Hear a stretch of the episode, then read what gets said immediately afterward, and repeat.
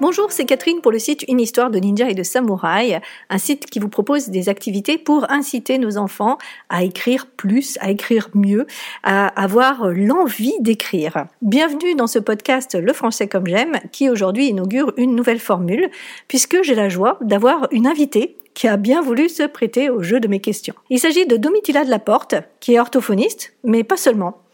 Elle est aussi la maman de quatre enfants et elle est multi-expatriée. Alors, ce qui m'intéresse chez Domitila, outre euh, sa joie de vivre communicative, vous allez voir, euh, c'est d'avoir un point de vue d'expert sur des points très particuliers de l'apprentissage du français, mais aussi euh, avec ce regard de parent. Et ce, bien sûr, toujours dans l'idée de vous aider à aider vos enfants. Alors je vous laisse découvrir notre entretien de ce jour qui porte sur les difficultés du langage et sur les points de vigilance à avoir pour accompagner au mieux son enfant dans l'apprentissage d'une langue. Bonne écoute. Alors euh, aujourd'hui, donc, euh, je suis ravie de te retrouver, euh, Domitila, pour cette nouvelle formule. donc, j'avais très très envie de, t'interviewer parce que ben, tu vas nous apporter, j'espère, beaucoup d'éclaircissements sur l'apprentissage du français, l'apprentissage d'une langue, puisque ben, avec euh, ton parcours d'orthophoniste, euh, ben, j'espère que euh, tu vas éclairer ou donner des pistes de réflexion pour les parents, pour qu'ils puissent aider leurs enfants. Et aujourd'hui, on va parler de, des difficultés dans le langage parce que c'est quelque chose qui, revient souvent en fait quand je discute avec des parents. Ils, ont souvent peur, il y, a une inquiétude certaine par rapport au langage. Et donc aujourd'hui, on va parler justement de quand est-ce qu'il faut s'inquiéter, tout simplement. Euh, quand est-ce que c'est ok, c'est tout à fait ok d'avoir des petits dysfonctionnements, et euh, quand est-ce que vraiment ça devient préoccupant? Ma première question, ça va être bien sûr euh, dans l'apprentissage du langage. quels vont être les points sur lesquels les parents doivent vraiment porter leur attention, doivent être vigilants? Super. Bah, écoute, Catherine, euh, c'est déjà un super exercice pour moi d'avoir euh, réfléchi un petit peu à tout ça euh, avec tes questions. parce que je trouve que beaucoup, beaucoup de parents sont en fait très, très sensibles à ce qu'on peut leur dire au niveau du langage de leur enfant. Alors, loin de moi euh, l'envie euh, de, de, taper sur les mères ou les belles-mères ou les voisines ou les copines, mais je réalise que beaucoup de mères, notamment pour leur premier enfant, euh, dès que quelqu'un de l'entourage leur dit ⁇ Oh là là, ton enfant parle pas bien ou j'ai pas bien compris ⁇ elles, elles se stressent assez vite. Et bon, bah, tant mieux, parce que du coup, ça, c'est sujet à, discussion dans le couple, sujet à, à, réflexion et parfois à consultation. Mais pour moi, il faut faire en fait une distinction assez claire entre le, retard de langage ou le retard de vocabulaire ou euh, des petites difficultés, des petits accros de langage qui sont euh, constitutifs au bon développement du, de, de l'apprentissage de la langue et ce qui est du domaine du trouble. Alors ça, c'est le, travail en général d'un spécialiste, hein, d'un pédiatre ou d'une orthophoniste.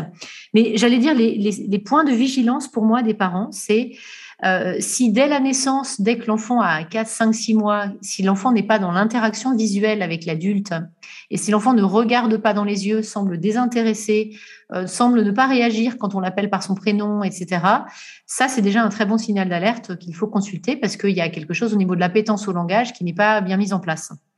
Si à 12 mois, donc vers un an, euh, l'enfant ne pointe pas avec son doigt, ne désigne pas des choses, ne montre pas, euh, ne fait pas ce qu'on appelle des onomatopées, donc euh, les bruits d'animaux, euh, les vroom vroom des voitures, enfin voilà, qu'il n'y a pas déjà de, de, prémisse de langage. Ça, c'est un gros point de, un, signe d'alerte en fait. Hein, il faut vraiment consulter. Euh, alors, les âges que je donne sont toujours des âges, euh, j'allais dire, théoriques, qui sortent de, de, de, de livres d'orthophonie et de livres de linguistique. Ils sont bien évidemment à pondérer en fonction euh, du développement général de l'enfant, par rapport à voilà s'il dort bien, s'il mange bien, s'il y a des, des, traumas ou des choses particulières dans la famille, et surtout si l'enfant est bilingue ou pas. Les âges vont varier, bien évidemment, mais je, je vous donne le, le, gros tronc commun. Je dirais que à 18 mois, donc un an et demi, s'il n'y a pas euh, de compréhension des consignes simples, par exemple, va chercher ton sac ou euh, on va peler la banane ou euh, papa est parti. Voilà. Si l'enfant ne comprend pas les consignes simples ou qui comprend pas le vocabulaire, on va de la vie courante, tout ce qui touche au bain, à l'alimentation, aux interactions sociales, là, il y a un petit souci. En général, on dit que vers deux ans, 24 mois, l'enfant commence à associer des mots, c'est-à-dire coller des mots les uns aux autres, même si c'est pas encore une phrase totalement euh, construite, mais au moins coller plusieurs mots les uns aux autres. Papa parti, moi veux pas, enfin ce genre de petites phrases. Et il faut qu'il puisse quand même montrer des parties du corps, euh, exprimer s'il a mal quelque part, que euh, un adulte qui ne le connaît pas soit capable de comprendre.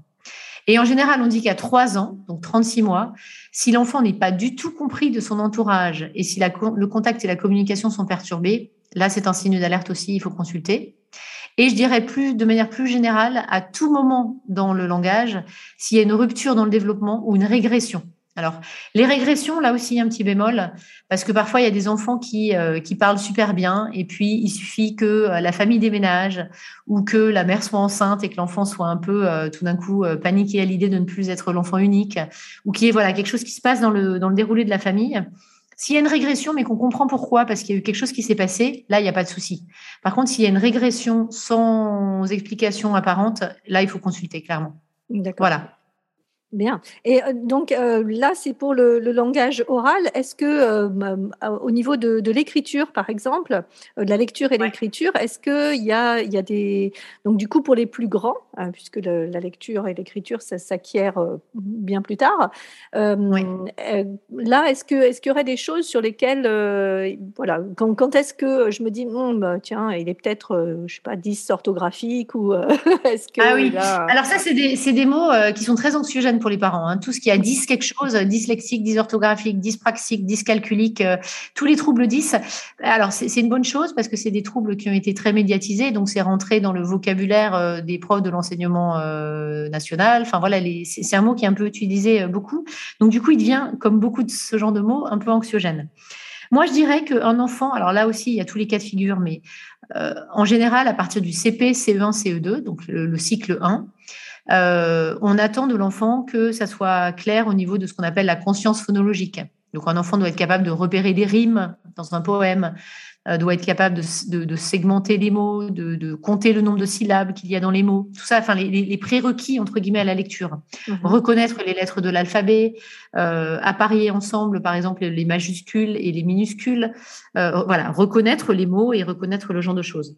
Pour moi, les signes d'alerte, c'est surtout des enfants qui font des blocages un peu émotionnel, c'est-à-dire euh, le blocage clair et net euh, de genre euh, moi j'ai pas besoin de savoir lire puisque maman sait lire à ma place ou moi ça m'intéresse pas c'est trop dur parce que la grande sœur sait très bien lire alors ça paraît impossible de lire pour le petit frère. C'est des clichés ce que je dis mais c'est des, des, cas qui se retrouvent assez souvent. et pour moi les signes d'alerte c'est un inconfort que la famille ressent et un stress permanent qui revient en boucle. Euh, et je dis souvent aux parents, faites-vous confiance. C'est-à-dire que si vous êtes tout le temps en train de vous stresser pour la lecture et l'écriture, c'est soit que vous avez un problème à régler par rapport à la lecture et l'écriture et que vous êtes en train de transmettre vos peurs, soit il y a un problème au niveau de la lecture et de l'écriture de votre enfant et vous êtes le plus à même de diagnostiquer qu'il y a un problème, mais le moins à même pour pouvoir le régler. Et dans ce cas-là, il faut déléguer à, un thérapeute, un prof de français, une orthophoniste, enfin une personne de l'entourage, il faut déléguer dans ces cas-là. Mais voilà, moi, pour moi, les signes d'alerte, c'est toujours les, inconforts que la famille ressent. Et c'est pas le coup de flip qu'on se fait une fois comme ça un dimanche soir, parce qu'on a le blues. C'est vraiment des, des flips qu'on se fait régulièrement. Et je pense que quand on est parent et que en boucle, il y a un sujet qui revient dans les dans les dans les, les discussions conjugales et dans les discussions avec les amis pour pour une grande période de temps, pour moi, ça, ça nécessite une consultation parce qu'il y a un inconfort, soit de l'adulte, soit de l'enfant, soit des deux. et puis à la euh, limite, il vaut mieux euh, aller euh, se tourner vers un vers un spécialiste et puis voir ce qu'il en est et que Exactement. voilà parce qu'il y a des bilans sans suite, hein. c'est-à-dire qu'il y a des bilans, il y a des, il y a des, parents qui viennent pour se, se rassurer, mhm. euh, se déculpabiliser, se donner bonne conscience, se rassurer, enfin avoir un avis extérieur, et il n'y a pas nécessairement de trouble, et on met en place autre chose que de l'orthophonie, et ça fonctionne très bien aussi. et à, l'inverse, il y a d'autres parents qui viennent un peu parce qu'ils ont été poussés par euh, la pression de, euh, la, de la famille, ou par, par les institutrices, ou par le médecin scolaire, ou par, par qui que ce soit, qui viennent un peu voilà, à reculons et qui en fait sortent de leur déni lors du bilan, parce qu'en fait lors du bilan, ils avaient tellement idéalisé leur enfant, et c'est bon quelque part, hein, on idéalise ses enfants, mais lors du bilan, ils sortent de leur déni, et c'est-à-dire qu'ils se disent oh mon Dieu, il y a des difficultés, je ne les avais pas vues, et dans ce cas-là, bah, heureusement que l'entourage a, voilà a, alerté. Voilà. ça, je le dirais plusieurs fois, certainement, mais il faut tout un village hein, pour éduquer un enfant. Donc, euh, moi, ça doit beaucoup déculpabiliser les parents aussi. C'est-à-dire qu'on ne peut pas tout voir quand on a un parent. Et surtout, quand euh, on travaille, on a la pression de tout un tas de choses. Très souvent, il y a plusieurs enfants aussi. Euh, on peut pas être 100% du temps sur un enfant et ça serait pas sain d'ailleurs, ça serait même très toxique. Mmh. Donc euh, voilà, il y a jamais, c'est jamais trop tard. Ça c'est très important de le dire aussi parce que j'ai beaucoup de parents qui arrivent en me disant oh là là j'ai peur que ce soit trop tard. Moi j'ai jamais vu euh, un cas qui était irrattrapable. Ça, ça n'existe pas ça. Donc voilà. On est d'accord. Et euh, alors pour un pour un parent, souvent euh, quand il, il, a justement ce, ce, ce sentiment, ce, cette chose mince, il faut faire quelque chose. Euh, parfois, il se trouve démuni parce que on ne sait pas trop vers quel professionnel mmh. se tourner. Donc, quel serait pour toi le j'ai envie de dire le parcours idéal pour pour trouver la solution au problème? Alors, tu, fais un lapsus, le parcours idéal. Le, parcours idéal, effectivement, on, veut tous, hein, quand on est parent, avoir le parcours idéal. Il n'existe pas. Ça, c'est un gros mythe. Oh je pense qu'il n'existe pas. Et alors, je, sais que je suis consciente de m'adresser, en fait, euh, ici dans ce podcast, à des parents qui, sont en questionnement sur le langage de leur enfant, euh, qui sont parfois, j'imagine, dans un contexte euh, multilingue ou qui n'habitent pas forcément en France. Donc, qui peut aider mon enfant? J'ai envie de dire plein de gens. Hein. Euh, ça peut être, ça peut être la grand-mère, ça peut être la voisine, ça peut être une prof de français, ça peut être, en fonction de la difficulté, ça peut être plein de gens bienveillants autour de vous euh, qui, qui, ont juste euh, leur bon cœur pour aider et leur expérience. Après, au niveau médical, il y a quand même tout un tas, une palette de professionnels de santé. J'ai envie de dire que le point d'entrée, ça serait quand même votre médecin généraliste ou votre pédiatre.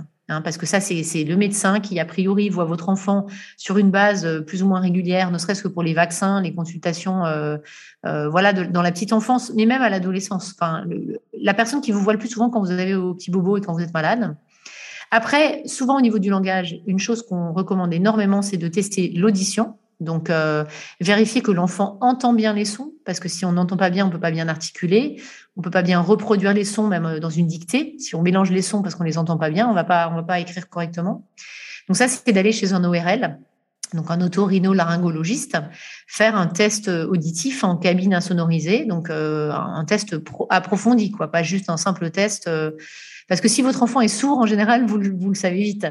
Hein, c'est plutôt s'il a, il a une petite perte auditive ou, ce genre de choses. Donc l'audition, c'est primordial selon moi. La vision, c'est primordial aussi parce que tant au niveau du langage oral, l'enfant va avoir besoin de voir la position articulatoire des lèvres qui bougent, etc., pour pouvoir correctement reproduire les sons. Mais au niveau écrit, un enfant qui ne voit pas bien, eh ben, il va sauter des mots, euh, il va, enfin, toutes les saccades visuelles euh, et, tout, l'entraînement visuel qu'il faut pour pouvoir lire, en tout cas en langue française, de gauche à droite et de haut en bas, sans omettre de, des mots, sans sauter des phrases, etc., c'est un entraînement visuel. Donc un enfant qui aurait un trouble à, ce moment-là, que ce soit une myopie ou que ce soit euh, n'importe quel trouble visuel, c'est soit l'ophtalmologue, soit l'orthoptiste. Et c'est deux métiers différents. L'ophtalmologue, c'est vraiment la personne qui va faire des tests visuels pour voir euh, si, si voilà l'œil droit, l'œil gauche, qui à combien de pourcents ils voient, etc. Et l'orthoptiste, c'est vraiment comment les yeux fonctionnent ensemble et comment euh, et ça aide aussi euh, de, faire des rééducations pour la lecture. Après, il y a un autre médecin qui, qui, intervient souvent euh, au niveau du langage. C'est si l'enfant au niveau psycho-affectif est très immature ou peut être déprimé, ça arrive hein, chez les enfants, de consulter une psychologue ou une psychologue scolaire, parce que parfois il y a des enfants qui se replient sur eux parce qu'il y a quelque chose qui se passe pas bien à l'école ou parce qu'ils ont des angoisses. Il y a des enfants qui dorment pas bien parce qu'ils ont euh, des angoisses de mort ou parce qu'il y a eu des, traumas. Euh, voilà, il y a des enfants très très euh, traumatisés ou très angoissés, mhm. avec ou sans raison d'ailleurs. Donc, pas hésiter à aller chez une psychologue parce que ça aussi, ça désamorce énormément de choses. Et le simple fait d'avoir un médiateur et de passer par une tierce personne, Très souvent, les parents me disent oui, mais la psy, elle dit la même chose que moi. Bah ouais, mais c'est pas la mère. Donc en fait, euh, la psy, elle, euh, la psy ou l'orthophoniste ou la prof de français va dire quelque chose à votre enfant qui va pas raisonner de la même manière, juste, parce que c'est pas la même posture en fait. Donc voilà. Bon après, je suis pas là pour faire de la pub pour moi, mais les orthophonistes, bien évidemment. Hein. donc euh, dès qu'il y a un problème de langage à l'oral ou à l'écrit, bah, la porte d'entrée c'est aussi l'orthophoniste. Euh, après, ça peut être un problème aussi plus généralisé, c'est-à-dire qu'il y a des enfants qui sont pas du tout orientés au niveau spatio-temporel, par exemple, ou qui sont pas recentrés au niveau de leur corps. Euh, des enfants qu'on décrit comme casse-cou, qui tombent tout le temps, qui sont voilà, qui, qui sont pas coordonnés et tout ils peuvent avoir besoin d'un psychomotricien, euh, d'une ergothérapeute au niveau de l'appréhension du stylo, etc.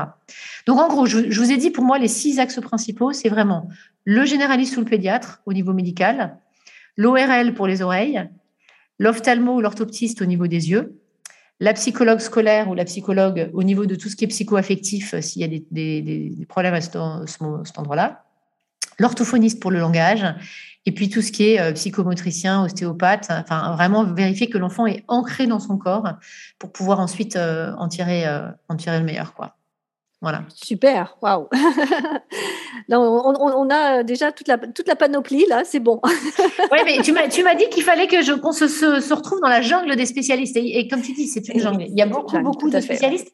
Et après, il y a pas, pas tout le monde est disponible aussi. C'est-à-dire qu'en fonction d'où vous habitez, vous allez pouvoir euh, trouver euh, un spécialiste ou un autre. Et bon, ben, voilà, vous allez faire ce que vous pouvez aussi.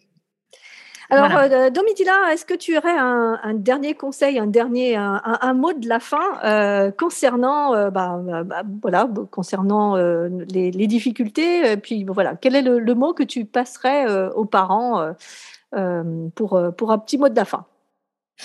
Écoute, moi, le petit mot de la fin, en y réfléchissant vite, c'est que le développement du langage doit toujours être source de plaisir et source de besoin et se rappeler que c'est quelque chose de naturel.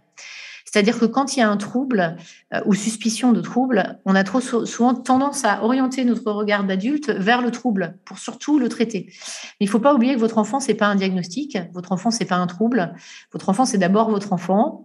Vous l'avez mis au monde pour l'aider, pour l'aimer. Euh, il y a des challenges qui vont arriver tout au long du parcours de 0 à 99 ans et plus. Donc euh, voilà, je pense qu'il faut essayer de rendre tout ça assez léger. Euh, se rappeler que, euh, que la langue, c'est quelque chose de naturel et faire baisser cette pression parentale qu'on se met. Hein. Moi, la première, c'est quelque chose de naturel. Les bons parents se posent des questions. Exactement. Posez-vous plein de questions, mais euh, en perspective. Et je pense que beaucoup, beaucoup parler, en fait, que ce soit en couple ou avec les enseignants, les nounous, qui, qui, qui, enfin, avec qui on veut, en fait, mais parler de ces difficultés parce que ça les rend plus légères aussi. Oui, tout à fait. Très Donc, bien. voilà. Bon, et eh ben, grand merci, bravo, euh, bravo pour tous ces précieux conseils, ces pistes. On se retrouve bientôt pour euh, la suite des aventures. À bientôt, Catherine. Merci, au revoir. Alors, est-ce que ça vous a apporté des informations ou des pistes de réflexion sur ces difficultés de langage? Est-ce que ça vous a aidé? Et que pensez-vous de cet échange? Est-ce que ça vous fait réagir? Est-ce que vous avez des questions ou des remarques? Dans tous les cas, n'hésitez pas à les partager dans les commentaires ou à m'envoyer un email. Je réponds à tout le monde.